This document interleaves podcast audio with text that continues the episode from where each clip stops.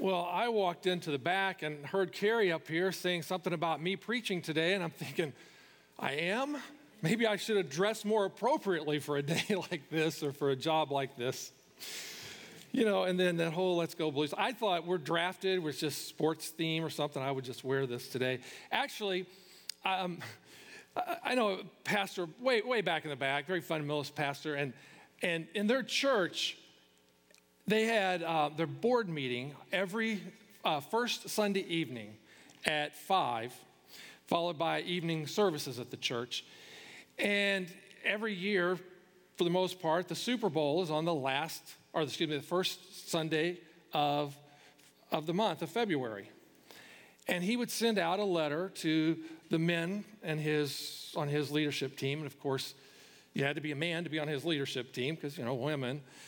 Anyway, I hope that didn't sound derogatory because hopefully that built you up because I disagree with that. Anyway, so in his letter, he would usually say something along the lines of, that I know there's the Super Bowl tonight. If you feel like that's more important than serving God, then you just stay home and we'll accept that as your resignation from the board. I'm like, where do we sometimes miss the fact that we live in a real world? That we are not just Christians, and then there's everybody and everything else, but God calls us to be in the world. He's not of it, but in it. And I think it's important to be in the world, to be a part of our culture, a part of our community. And so I looked at this shirt for about a minute today and said, well, if nothing else, hopefully they'll forgive me for wearing it. But that's only for you who are Blackhawk fans, and you guys are at home anyway, so it doesn't matter. Oh, we're studying, are in the midst of a series on drafted, which um, kind of has the, the idea that in sports, uh, we draft players that we think might ultimately be a part of our pro team, and, and we invest in them and train them and hope that their skills are developed to where one day they can play for the big team. But along the way, they're still playing. And for us, that means uh, that's all about serving, being drafted, being asked, being called to serve, using your gifts and abilities that God has given you and your passions. And so far, we've talked a lot about that, about, about who we serve and the needs to serve and the difference we can make by serving. Today, we're going to personalize it a little bit more and look at ourselves and those things that sometimes stand in the way of our serving and then what it is we miss potentially when we choose not to serve. As we start, pray with me. God, help us today to look at ourselves, to reflect on our own motives, our own thoughts. And God, help us to ask the question of do we need to make a change? Do we need to do something different? What is it that you want to do in our lives. For your name we pray. Amen. Well, for 30 some years now, I've been inviting people to serve. And when I was younger in ministry, it was really hard for me to do that. I was a young youth minister, full time for the first time at a church, and they're paying me. I'm like, I'm going to ask people to use their time to come and help me, and this is my job. And, and, and, and I knew I needed help. I knew I couldn't do it on my own. And so I would ask people, sometimes reluctantly, or I'd say, I know you probably don't want to do this, but. But over the years, I started seeing the difference it made in their lives when they served. Now, not everybody found the right place at the right time, the first time, but I would watch people begin to flourish. And I began to see it different. That it's not about me asking somebody to help me with something, but an opportunity for somebody's life to be changed by what they do and how they use their gifts. But I would hear a lot of excuses or reasons why I can't serve right now. And I always respect those, and some of those are very legitimate. But I found that most of them fall under one category, and it's the what if category. For example, one of the things that keeps us from serving is what if I don't know enough? So I ask you to teach a class. What if I don't know? enough to teach that class? Well, first and foremost, if you've ever taught, you know this simple principle that you learn more when you teach than when you're a student. So if you have the faith, you step up and you teach, and you have the ability to teach, the knowledge will come.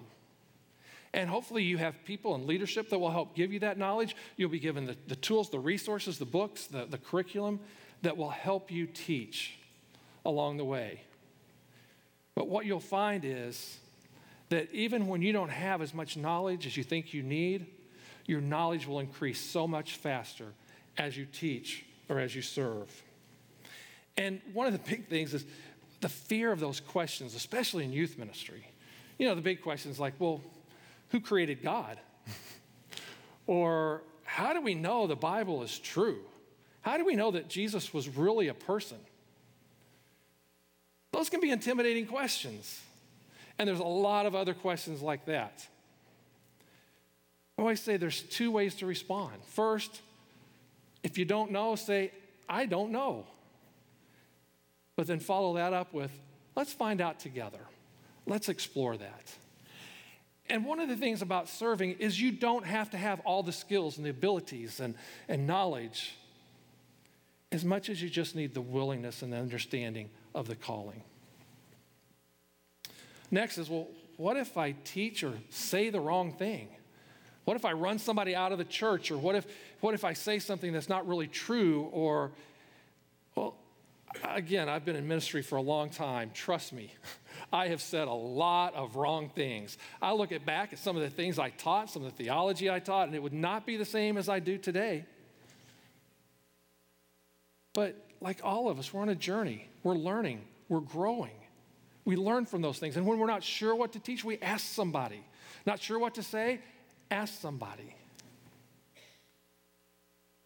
Again, if we're afraid that we might do or say something that's not quite right, in fact, here's the thing if you're the person who says, I'm a little bit afraid of serving because I might say the wrong thing, you're the person I want because you care about saying the right thing. Does that make sense? I've said that to a lot of people. When they would say, Well, here's my weakness, I say, You recognize that as your weakness? Yeah, that means you could be a good servant. Being self aware. Here's the big one this is for me in particular. What if I fail? Well, so what? We all fail. How many things in your life have you never tried and you have regrets because you were afraid you would fail at them? Or how many things are there in your life that you were afraid you would fail, but you tried anyway, and now you're so glad that they're a part of your life? For me, it comes out of an insecurity, self esteem things.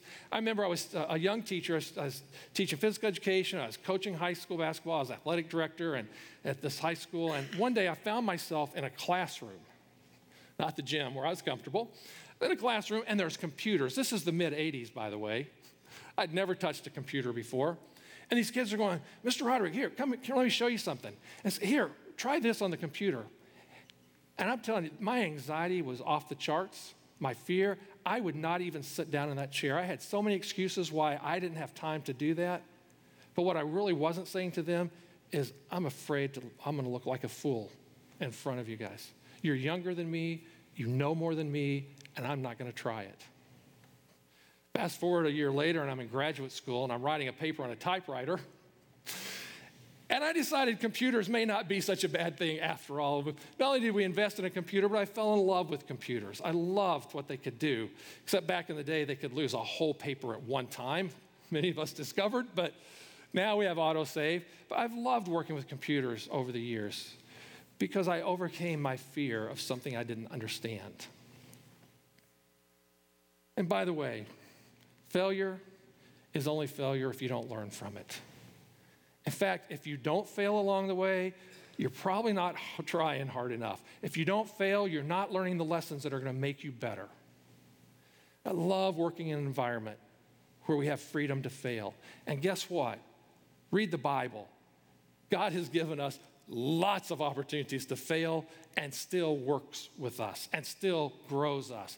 Look at the life of the disciples failure after failure, but Jesus continued to invest in them and make them into the people that God called them to be. Don't be afraid of failure. And here's a big one What if I don't have time?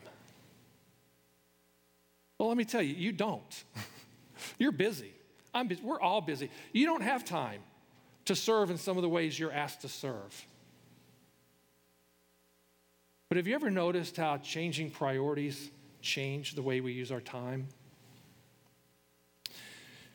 Among the many things I do, I run a kickball league over here at our fields on Thursday night, a ladies' kickball league. And, and got to know two of the ladies that, that are in that league uh, fairly well. And they're a couple. And they texted me back in January and they said, um, We just found out. Well, one of them had a cousin who had a baby that was addicted to heroin. And it took 10 days or so to get that out of the baby's system, get the baby ready to go home. And well, couldn't go home with the mom, the dad, because, uh, well, they were headed to jail. And so they asked for one of these ladies to have guardianship, because they were a cousin, of this little baby, this 10 day old baby. These are two people who have full time jobs, who have activities and friends and things they do. And now all of a sudden, two hours after they found out, this baby was dropped off in their home. That changed their priorities. They learned how to adjust. In fact, Tammy and I had the privilege yesterday of babysitting for them. We try to do that because when we were young and, and overwhelmed, we had people that would reach out and take care of our children so we could just have some time away. And it was fascinating. It always amazes me how well they do with this little baby that they were not prepared to have. But I've watched them and I've watched how they changed their priorities when something more important came into their life. And I've seen that in ministry many, many times. People who walk in saying, okay, I'll give this a try, I'll serve at a small level. But when their lives begin to change, their priorities change. The way they use their time, their investments begin to change. The others, what if people don't respond to me? Well, see, here's the thing our responsibility is to serve, is to use our gifts. We can't force people to respond to what we say or what we do. And in fact, honestly, a lot of, most of the time, you will never know the impact that you've made on other people's lives when you've served them. In fact, a lot of the serving opportunities are so behind the scenes that you don't have an opportunity to see the impact that it has but you're called to serve nonetheless. I loved my parents for this. They were very active in their church, very committed, but rarely would you ever see them up front or teaching in a classroom. Most often, you would see them mowing the lawn, planting flowers, fixing the plumbing, places that nobody knew or saw what they did other than the people who really needed them. But that was their service to the church. Some people are teachers and preachers, but others are behind the scenes making things happen. And everyone is just as important in making a difference in people's lives. I had a fifth grade Sunday school teacher. Well, when I was in fifth grade, a long time ago, even before I knew there were computers. And this poor guy, he tried so hard. It was obvious. I remember he knew the Bible, but you know anything about fifth grade boys. And after just a few months of trying, he finally quit. I remember the pastor coming in and lecturing us about how we acted and how we ran him off. And I'm sure he walked away thinking he made no impact. But here it is, all these years, these decades later, and I still remember him. I still feel guilty. I still wish I could apologize to him. We moved after that at some point, and I never saw him again but I wish I could apologize to him. But what I have done from a leadership standpoint is I've always tried to put people in places where they could succeed and give them tools to succeed. We had a recreation camp uh, here this week with a couple dozen little first through fifth graders. And day one, I shared with them that we want you to have fun, but we want you to have fun in such a way that you don't take away the fun of others. And I said, I want you to look around and see the adults that are here. They're here because they want to work with you, because they care about you. And I want you to act in such a way that shows that you appreciate them. So from the very beginning, we cast the expectations of how people should act. And that's something I learned directly from this experience with this fifth grade Sunday school teacher who has no idea the impact he made on at least one of those boys. It's our job to serve. God can take care of so much of the other. So, what's your what if? What is your question? I'll serve, but what if? Process through that. I don't know of a what if that we really can't overcome. As long as it's an area that you have some type of gifting in. And what I find is sometimes I see somebody has a particular ability and they begin to use that, but it's in the wrong place. It's not where their passion is. And when we move them into a place of their passion, they're doing the same thing, but they succeed. And they enjoy it. And they make an even bigger difference. In the scripture we read today, but first, did we read that scripture today? We did not read that in this service, did we? Let's read that right now. This is from Romans 10, chapter or verse 8. I apologize for that. And the other in the services upstairs, they have someone who reads the scripture, and anyway, I apologize. I got up this morning, I said, I'm preaching today, but what if nobody reads the scripture? I think I'm going. All right, here's what it says. This is Paul writing. He says, But what does it say? Well, the word is near you, it's in your mouth and in your heart. That is the message concerning faith that we proclaim. If you declare with your mouth Jesus is Lord and believe in your heart that God raised him from the dead, you will be saved. What a great promise. For it's with your heart that you believe and you're justified, and it's with your mouth that you profess your faith and you are saved. As the scripture says, anyone who believes in him will never be put to shame. For there's no difference between Jews and Gentiles. The same Lord is the Lord of all and richly bless all who call on his name. And everyone who calls on the name of the Lord will be saved. And he says this How then can they call on the one they've not believed in? And how can they believe in the one whom they've not heard? And how can they hear without someone preaching to them? And how can anyone preach unless they are sent? As it is written, how beautiful are the feet of those who bring good news. Well, back to that first verse, verse 8. The word is near you, it is in your mouth and it is in your heart. That is the message concerning faith that we proclaim.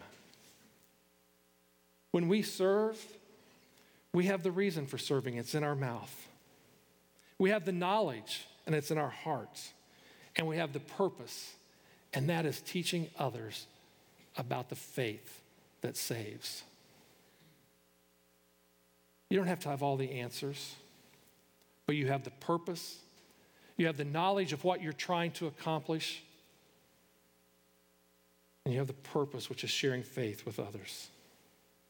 When we allow fear to keep us from serving, or when we serve from a place of fear, it robs us of the joy of serving. You see, servants are courageous people. Oh, you're not courageous, you're fearful. Too often we don't understand what courage is. Courage is not the absence of fear. Courage is taking a step toward that thing with which we fear in spite of the fear. Somebody asks you to serve in an area, it can feel overwhelming. It can feel fearful.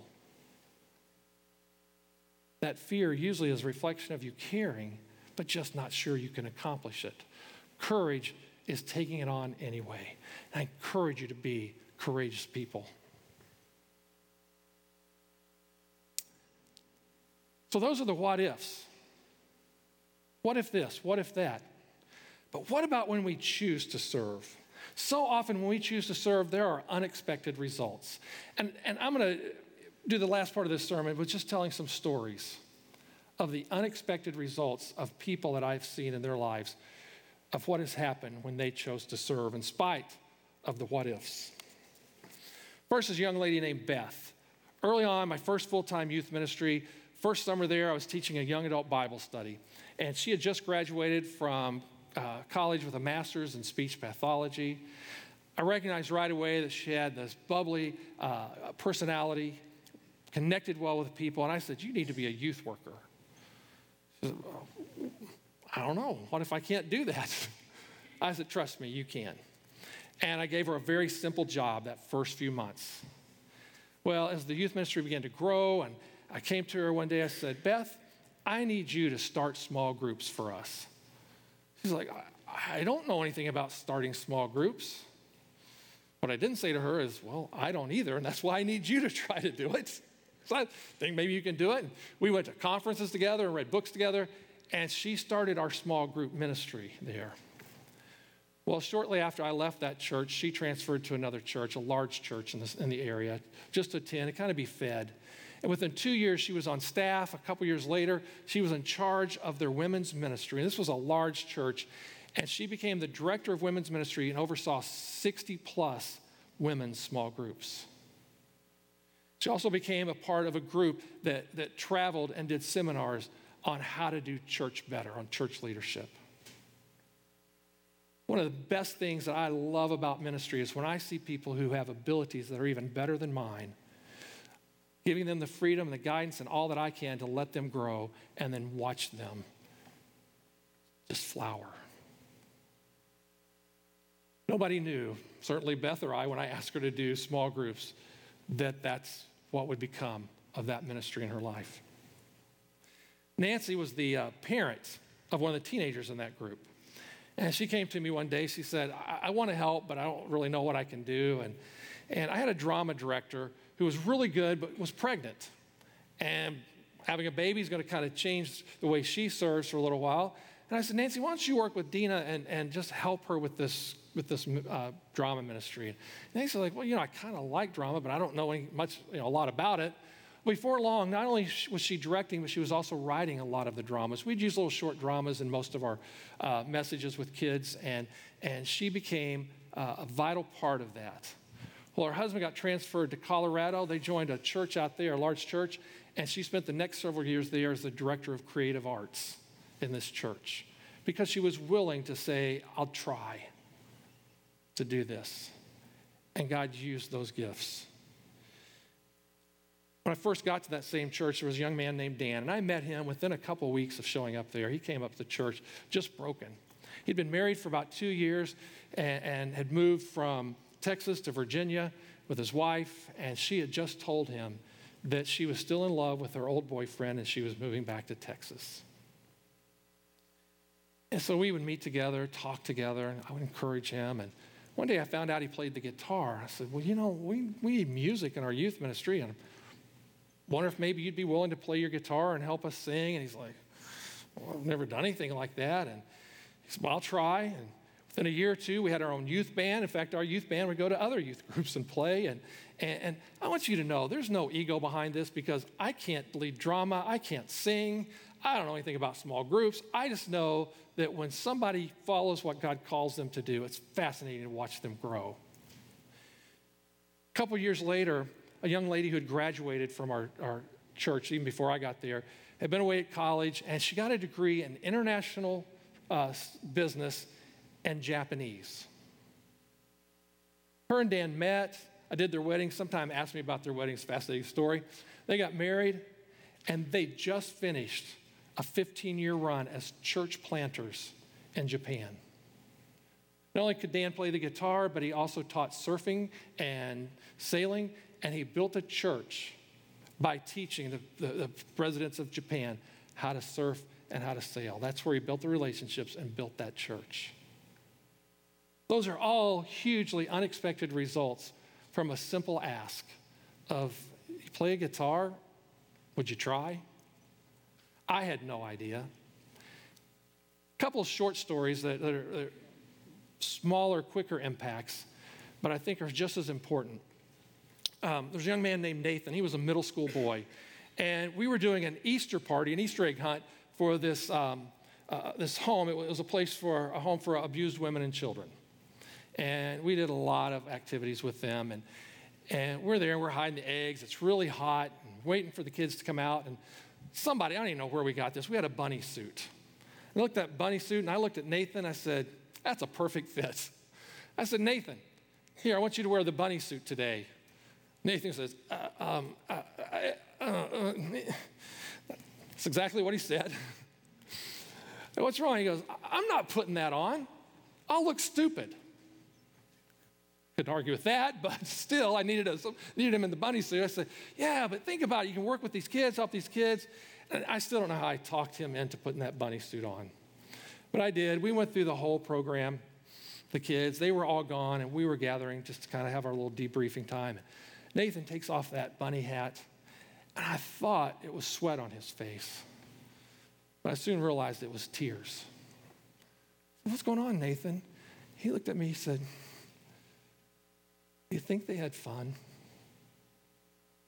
I know they're in a bad situation, but do you think we made them happy just for today? I said, Nathan, because of you, they had a great day today. He was reluctant. Yet when he served, it not only changed those kids, but it changed him. The unexpected results in his life. And then Lisa, I, have struggled for years. I, I, don't tell this story very often because I don't know that I tell it really with the power that it has. But Lisa was a, a young high schooler at the time, uh, didn't know her dad. Her mom was in and out of prison because of drugs. She lived with grandma and grandpa. Uh, grandpa had several physical abnormalities, uh, very little uh, ability to work. He worked what he could, did some odd jobs. Grandma was blind uh, and in a wheelchair. And they had nothing to give this little girl except some love. And I know we helped them out a lot with food, with clothes, with whatever we could as a church. And one night we sent uh, our high schoolers out to, on a project, and I stayed back with the middle schoolers. And the high schoolers went out to serve some kids who were um, uh, very underprivileged. I mean, we, we, were taking them hats and coats, things for the, they needed for the winter, socks, things like that. And Lisa comes back, or they all come back, and, and I pulled Lisa aside, aside and I said, So, how'd it go? And again, she started crying. She goes, I felt so bad for them. She said, They had nothing. She said, I just wanted to give them everything I had. And I wanted to look at her and say, Lisa, every one of those kids have more than you have. Except for one thing passion. God told this little girl who had nothing and helped her understand that she could give everything that she had. What's that scripture? In our weakness, God is made strong. So often we think we don't have enough to give, but it's when we don't have enough to give that God can most use us. And when we serve, God changes us, sometimes a lot more than we change the people we serve. I don't encourage you to serve so that you can be changed. But I can tell you this when you serve, it will enrich your life as well. In just a few moments, in fact, they're setting up over there. We've got people from our church getting ready to pack lunches. We'll pack over 150 lunches today. Those folks that are packing those never see the kids and the, the adults that receive those. Last week was our first week of the summer food program, and on Monday we gave 145 meals away. It's people who have a heart for people in need. And so between the 9 o'clock and the 1045 service, they're over there packing. Then others will show up on Monday morning and take them to the two distribution points in, in Troy and hand them out. They don't just give food, though. They give relationship and friendship and conversation to the people who come up and meet them. We have a team of people who mow our, our ball fields over here. I don't know if you know, but an outfield is big. It takes a long time to mow. Yet they're there usually twice a week. And the reason they're there twice a week is because they know that when kids play sports and play ball, baseball and softball in particular, it's, it's a different game when the grass is too tall. So they want our fields to look nice and to be very playable. And one of them was telling me the other day, he said, I stopped by on a Wednesday night, I was up here with my kids, and I looked over the whole parking lot was full. Every field had kids playing on it. He said, That's why I mow. Nobody else knows he mows over there or the other men that do this. Nobody knows they do it, but they do it because they see the impact it has on others. And when these families show up with their kids, they see these fields that belong to our church and they see that we care about them. That is a way in which we share our faith. Our upward basketball program. One of the things that amazes me more than anything are not the people who volunteer who have kids there, although that amazes me, but all the people who come up on Saturdays and, and, do things. We have people at referee who have no kids in our program. We have people stand at the door and greet these six or seven or eight hundred people that come on a Saturday morning just to say, Welcome to our church. And people running concession stands that, that serves people uh, food and drinks and, and, and, but builds relationships with them. And we have people that coach and, and people that set up and take down. And it's all about these little kids because every practice and every game, we share a devotion with them and tell them that Jesus loves them. But what I love is watching the difference it makes in the volunteers' lives. It'll change the kids. They know that they're loved and being invested in, but I love watching what it does to the coaches and the ones that come back year after year because of what it means to them to serve these little kids. Each week during this series, we highlight a particular area of our church and the needs. And, and my job is outreach and mission. Sometimes we get confused around here about the difference between serving and sharing. Serving is when we volunteer to do the things that make our church work. Sharing is when we take the love of Christ outside these walls and share it with others. And that's my job is to help us get outside these walls, Upward is inside these walls. I get it, but the majority of the people that come are from the community. That is us sharing. And we have a recreation and outreach team that puts together events for that. We have our Upward program. One of the things that we want to start for this fall to invite more young adults and, and, and, and older adults, whoever, into our facility is a volleyball program. I've seen what's happened through our kickball and the ministry opportunities we've had.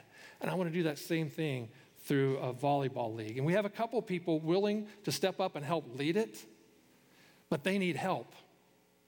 If you're willing to help with a, organize a volleyball league, uh, let us know that. If you want to be on our recreation outreach team to help us plan events, including events that, that we call invite events. We want a culture in our church where you don't just say, hey, that looks like a fun thing at church, I'm going to go do it, but where you say, I want to invite some people to come along and experience what my church is like and meet some of the people of our church.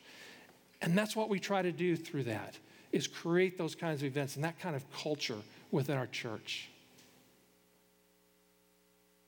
Upward in the fall, we ask for signups, we ask for people to help. There's all kinds of places. If you want to help with recreation, with outreach, put that on your card today. Let us know that. Turn that in. If you have questions, things that you want to know to get more clarity, call me, email me, text me, find out. I will help you get plugged in to that. Because I'm telling you, Troy United Methodist Church is making an impact on its culture by what we do beyond our walls. And I would love for you to be a part of that. Why? Because it will change our community. But guess what? It will change you too. I could have probably dozens of you stand up and share why serving has changed your life. But we're out of time, so I can't do that. But trust me. Here's why we serve. The last part of that scripture. Everyone who calls on the name of the Lord will be saved. That's the message of the church that God loves you and wants you to experience Him in a real way. Then Paul backs up and he says, But how can they call on the one they've not believed in?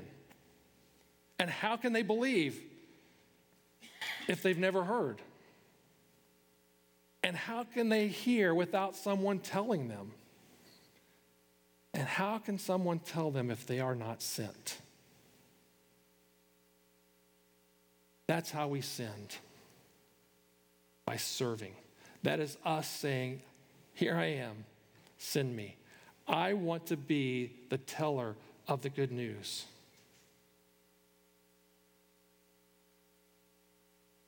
And when you mow a ball field, when you turn lights off and on to enhance a worship, when you clean up part of the building, when you set up for Sunday school, you don't have to be out front. When you serve in whatever capacity in the church, you are sharing the love of Christ. And here's what Paul says about those servants. As it is written, how beautiful are the feet of those who bring good news. In other words, that which was not clean, that which was not perfect, that which was our own weakness, can be made beautiful and made useful for God. It will change us when we serve. I want to encourage you to be people with beautiful feet. Let's pray.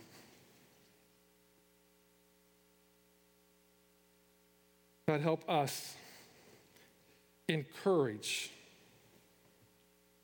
to take steps towards those things, even those things that we fear, so that we can make a difference, so that we can find our purpose and our passion in serving you, so that we can change and, and share your love and that message of hope and of faith with others. But God, so that our lives can be changed as well. As we take steps and our feet become beautiful, let us realize that we are salt and light in the world. We're the salt that preserves all that surrounds it and flavors all that it inhabits. And that we are light to a world so that others may see your goodness. For it's in Jesus' name we pray. Amen.